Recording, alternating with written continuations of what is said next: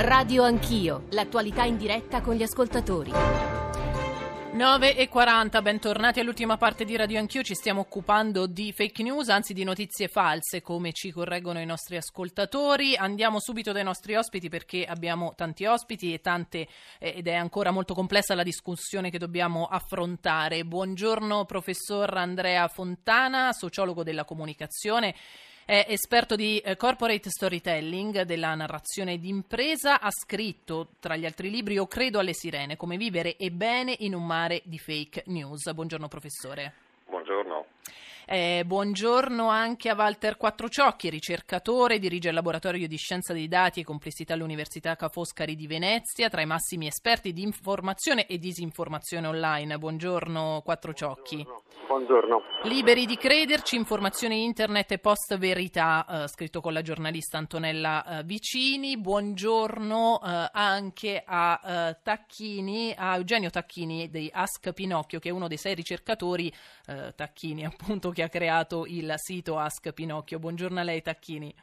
Sì, buongiorno, grazie per l'invito. Allora, partiamo da uh, Quattro Ciocchi. Eh, mh, Quattro Ciocchi, appunto, io dicevo, lei è Massimo è uno dei più grandi esperti di informazione e disinformazione online. Le bufale, le false notizie sono sempre esistite, eh, oggi forse però sono più diffuse. Sono più diffuse perché ci sono più persone che le diffondono, ci sono anche più persone che le ricevono tramite i social, internet, il web, insomma. Beh, potenzialmente diciamo che il discorso è sempre stato un pochino articolato male, nel senso il problema delle fake news così come è posto è un po' fuorviante, il problema è che è cambiato il rapporto, al, il rapporto delle persone con l'accesso alla conoscenza, adesso è disintermediata e attraverso internet possiamo accedere più o meno a tutto. E questo massimizza una tendenza dell'essere umano che è quella di cercare informazioni che supportino i propri argomenti, quindi argomenti a supporto della propria visione del mondo. E in qualche modo questo fa sì che eh, informazioni a contrasto vengano in qualche modo ignorate, quello che viene chiamato esatto. l'effetto eco chamber. Eh sì, ne abbiamo parlato prima infatti con eh, Iacomella. Eh. E, e quindi se ne esce o no, insomma? No, no, nel senso non se ne esce perché è una caratteristica proprio dell'essere umano. Questo discorso delle fake news in qualche modo è mal posto perché pone in essere una dicotomia tra informazione vera e informazione falsa, come se mo- tutte le informazioni potessero essere declinate in vere o false che insomma, in qualche modo il nostro, il nostro, modo di accesso alla conoscenza è fortemente limitato, cioè nostra, il nostro accesso alla realtà è sì. percettivo. Non so se si ricorda la storia del vestito bianco e oro o blu e nero, quello era, per alcuni era di un colore, per alcuni era di un altro. In quel caso chi è che si prende la responsabilità di dire che cosa è vero e che cosa è falso? Eh, certo, la, la, la, la post verità la verità è sempre stata così, insomma, nel senso l'idea che eh, la, la, nostra narrazione è quella dominante sul mondo, in qualche modo è quello che ha caratterizzato proprio l'evoluzione della civiltà.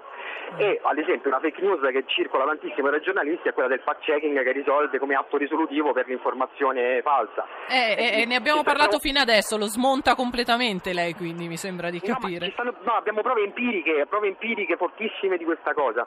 Questo è il punto, però non viene acquisita perché in contrasto con questo conflitto che c'è adesso tra le case, eh, delle, le case di produzione di informazione e le piattaforme digitali che hanno cambiato il business model.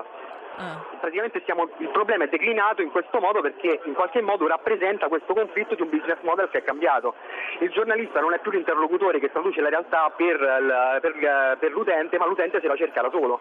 E il giornalista compete con il blogger, con un qualunque influencer sull'attenzione dell'utente e, non, e, questo fa sì che ogni cosa, ogni iniziativa, ogni discorso che esuli da questo modello, che è quello che viene preso dal World Economic Forum, dalla Commissione sì. europea, da tutti, semplicemente evince che non si è capito il problema. Punto. Ecco. Non è proprio confortante quattro ciocchi. Ascoltiamo dei WhatsApp audio. Ritengo che comunque fra tutti si dovrebbe avere un po' il cervello per valutare quando una notizia comunque può essere falsa, perché se no davvero stando dietro a social siamo tutti un branco di pecore al macello. Volevo dire una cosa, che le fake news non, non sono soltanto in rete, le fake news anche, girano anche in tv. Tanti italiani continuano a informarsi in televisione a, al posto della rete o oltre la rete. Ebbene, voi giornalisti avete una grandissima responsabilità di tutte le reti, di tutte le trasmissioni, quindi di, di non opporvi alle condizioni che, del Movimento 5 Stelle, ossia quella di far intervenire nel dibattito nel programma i loro leader a patto che non ci sia il contraddittorio con altri esponenti politici. Eh, buongiorno, la vostra ospite Gabbanelli, che ammiro, ha ragione, però io non credo che questo scagliarsi contro gli intellettuali poi in sostanza sia legato soltanto a una, a una forma così di, di, di, violenza anonima. Il problema, è, a mio parere, che gli intellettuali da molti anni a questa parte non sono più in grado di dare risposta a dei problemi che nell'Occidente sta impoverendo le persone. Quando un Presidente del Consiglio su una rete nazionale eh, viene intervistato riguardo allo stato di alcune aziende, tipo il Monte dei Paschi, rassicura la gente, dice di comprare le azioni sapendo di dire il falso, è una fake news? Grazie.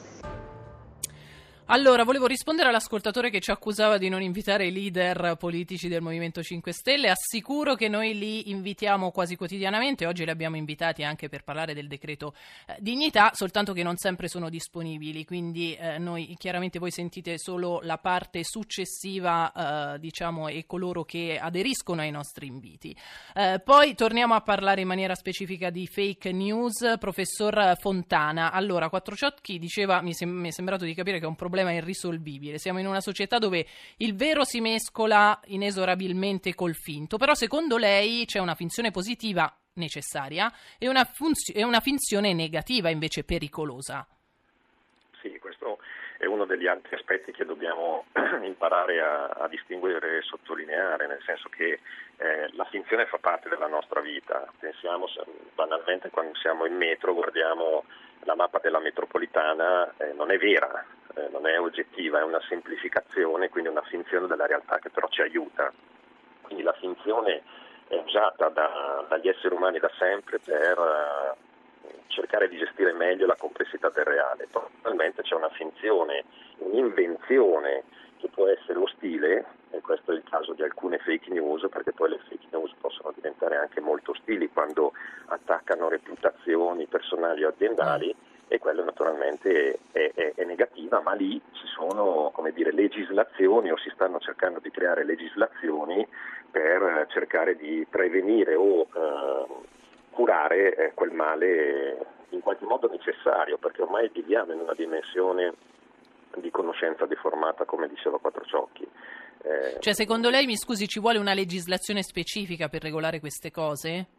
Ma allora, mm, mm, sappiamo che ci sono diversi diversi attori sociali, politici, istituzionali che stanno cercando di trovare delle legislazioni, chiaramente. Sì. È, è, un problema però enorme perché si va a eh, toccare già. tutta una serie di questioni che riguardano la libertà di espressione, la libertà di opinione e quindi eh, diventa davvero difficile riuscire a gestirlo. Però possiamo dire che ci sono già delle legislazioni, banalmente lei dice qualcosa contro di me che è falso, eh, c'è il reato di diffamazione piuttosto che di abuso della credulità popolare, che è un reato, piuttosto che di eh, truffa, eccetera, eccetera, sì. eccetera. Quindi Certo. Poi si rischia di limitare la libertà di informazione. In Francia c'è un dibattito molto, molto complesso, molto complicato su questo, ad esempio, no? certo, per regolare. Certo. Eh. È per quello che la questione non è di facile risoluzione. Perché si tocca sempre la libertà di espressione o di opinione.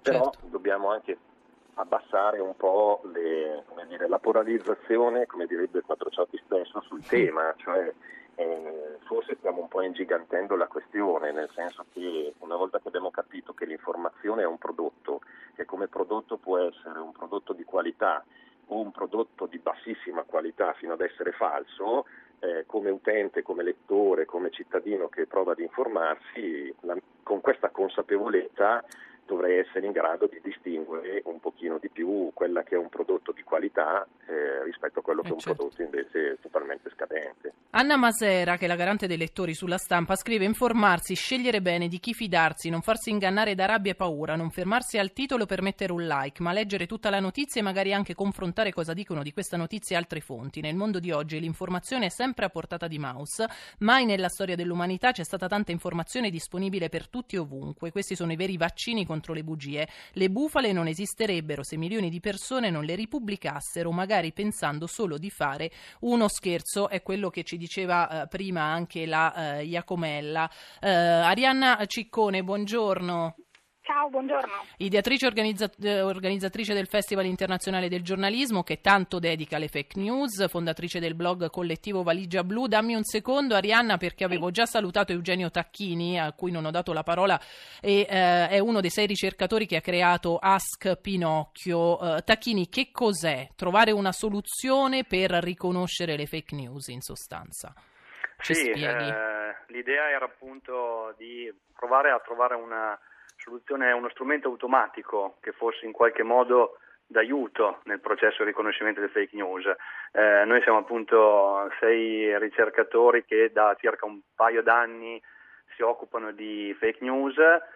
Abbiamo scritto alcuni, prima alcuni articoli scientifici e poi abbiamo mh, deciso di implementare un servizio vero e proprio. Mm. Eh, il sistema è online da qualche giorno all'indirizzo www.askpinocchio.com.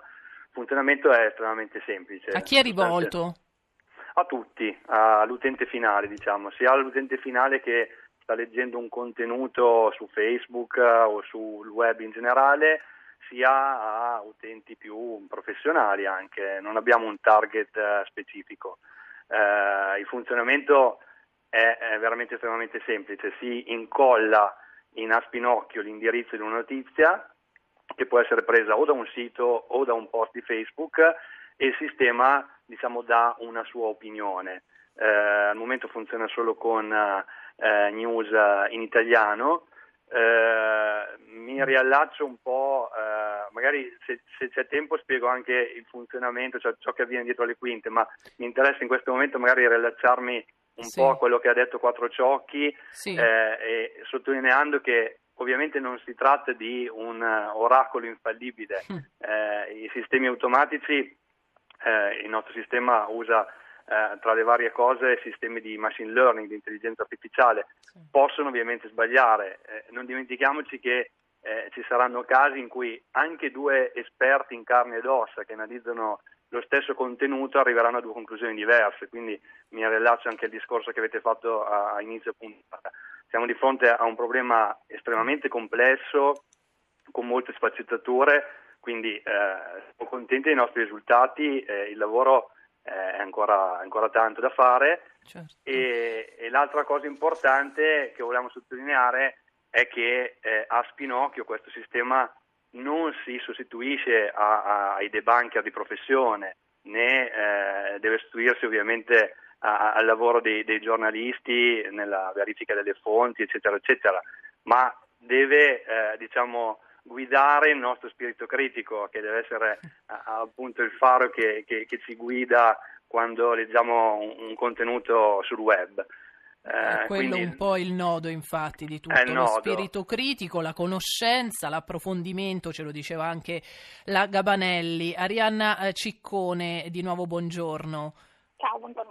Allora, di fake news sei una grande esperta, appunto eh, spesso il Festival internazionale del giornalismo eh, si occupa di fake news, proprio per distinguere, per cercare di eh, dare degli strumenti a, a tutti, non soltanto ai giornalisti. Eh, Guarda, sì, diciamo così, mh, facciamo una precisazione. Sì. Sia il festival che anche il blog collettivo che diciamo curo e dirigo Valigia Blu, eh, più che di fake news parla di disinformazione o disordine informativo, Mm. perché secondo me bisogna un attimo allargare la questione, che eh, non sono appunto solo le fake news, le fake news sono una parte del problema che è molto più complesso e che è vero, non è risolvibile in senso assoluto, cioè non è che un giorno ci svegliamo e abbiamo risolto il problema delle fake news o della disinformazione. È altrettanto vero però che dire che i giornalisti pensano che il fact checking sia la soluzione è altrettanto falso, non è vero che noi pensiamo questo. Il fact checking fa parte dell'attività giornalistica, è giusto farlo, contribuisce in qualche modo, ma ovviamente non è la soluzione. Però um, avere la consapevolezza che il problema non sono solo le fake news, ma la disinformazione nel quale sono coinvolti più soggetti, e mi spiace dirlo, ma bisogna dirlo, anche eh, i media mainstream sono coinvolti in questo tipo di problema eh, e anche ovviamente la politica con la propaganda politica. Mm. Eh, ne abbiamo parlato infatti nella, nella prima parte. Se, secondo te in questo periodo è più, è più aspro il dibattito politico, la, anche la propaganda appunto politica? Ma secondo me perché tutti gli attori in campo, tra politici, cittadini e eh, mainstream media, giocano sulla polarizzazione perché in qualche modo eh, dal punto di vista economico o dal punto di vista diciamo così emotivo soddisfa delle nostre esigenze. E questo purtroppo è un problema, cioè la, la polarizzazione in politica serve per ottenere il consenso, i cittadini molto probabilmente ade- a, dire, aderiscono a queste polarizzazioni perché soddisfano loro, um, uh, i loro pregiudizi, il loro modo di pensare eccetera e uh, la, i media mainstream lo fanno mh, spesso perché alimentano quel tipo di informazione perché fa comodo alla loro readership, ai loro lettori e perché fa comodo al loro eh, traffico. Eh, se parliamo della o mentre se parliamo della televisione, traffico se parliamo della, um, uh, dell'online. Quindi diciamo che tutti siamo responsabili in questo, cioè, c'è un gioco delle parti.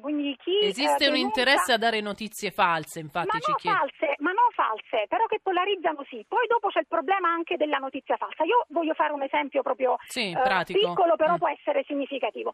Noi diciamo che il problema sono le notizie false. Ora, quando eh, come giornalisti riprendiamo fedelmente, quotandolo, quindi tra virgolette, un vero e proprio delirio del ministro degli interni Salvini sul Soros, le ONG e la sostituzione etnica, no? questo piano di sostituzione etnica, lo riprendiamo fedelmente senza minimamente contrastarlo giornalisticamente, Mm. Cosa abbiamo fatto se non diffondere una falsa notizia? Questo però lo facciamo da tempo, adesso c'è esatto, Salvini come bravissima. ministro dell'interno, bravissima. ma lo abbiamo fatto magari prima con Minniti. Sì, vabbè, non, c'è bisogno poi di creare sempre questa roba. No, perché adesso ci arrivano le accuse di tutti, esatto, degli ascoltatori. Eh. Eh, sì, però questo anche no? è una pressione che noi subiamo eh, che è ingiusta. Stiamo parlando in questo momento di Salvini, non c'è bisogno di fare il bilancino. Lo, certamente è un problema che riguarda tutti, è chiaro, e lo facciamo verso tutti. A suo tempo io ho criticato le amplificazioni della propaganda di Renzi, mm. però oggi stiamo parlando di Salvini, parliamo di Salvini. Ma forse perché anche scorre tutto velocissimamente adesso anche e quindi non c'è il tempo per fare guarda, le verifiche? Io faccio un altro esempio. Eh, la questione dei titoli in America, per esempio, nel dibattito giornalistico su come gestire la questione Trump e i suoi tweet, sì. riguarda anche i titoli, perché oggi più che mai sono fondamentali, eh, certo. proprio perché scorre veloce, come dici tu, soprattutto sui social, il titolo acquista un valore ancora più forte dell'articolo stesso.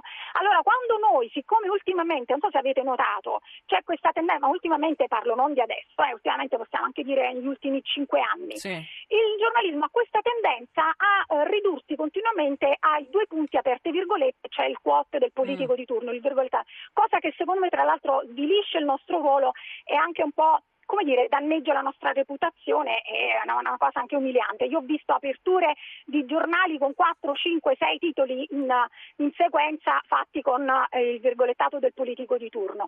Allora, quando si, eh, si, fa la scelta di rilanciare il virgolettato, quindi la dichiarazione del politico di turno, si deve avere l'intelligenza, anche per rispetto della propria professione, del proprio ruolo, di indicare se quel quote, di contestualizzarlo, è vero, falso, dice qualcosa di inverificabile, eccetera, eccetera proprio perché il titolo è, eh, scorre no?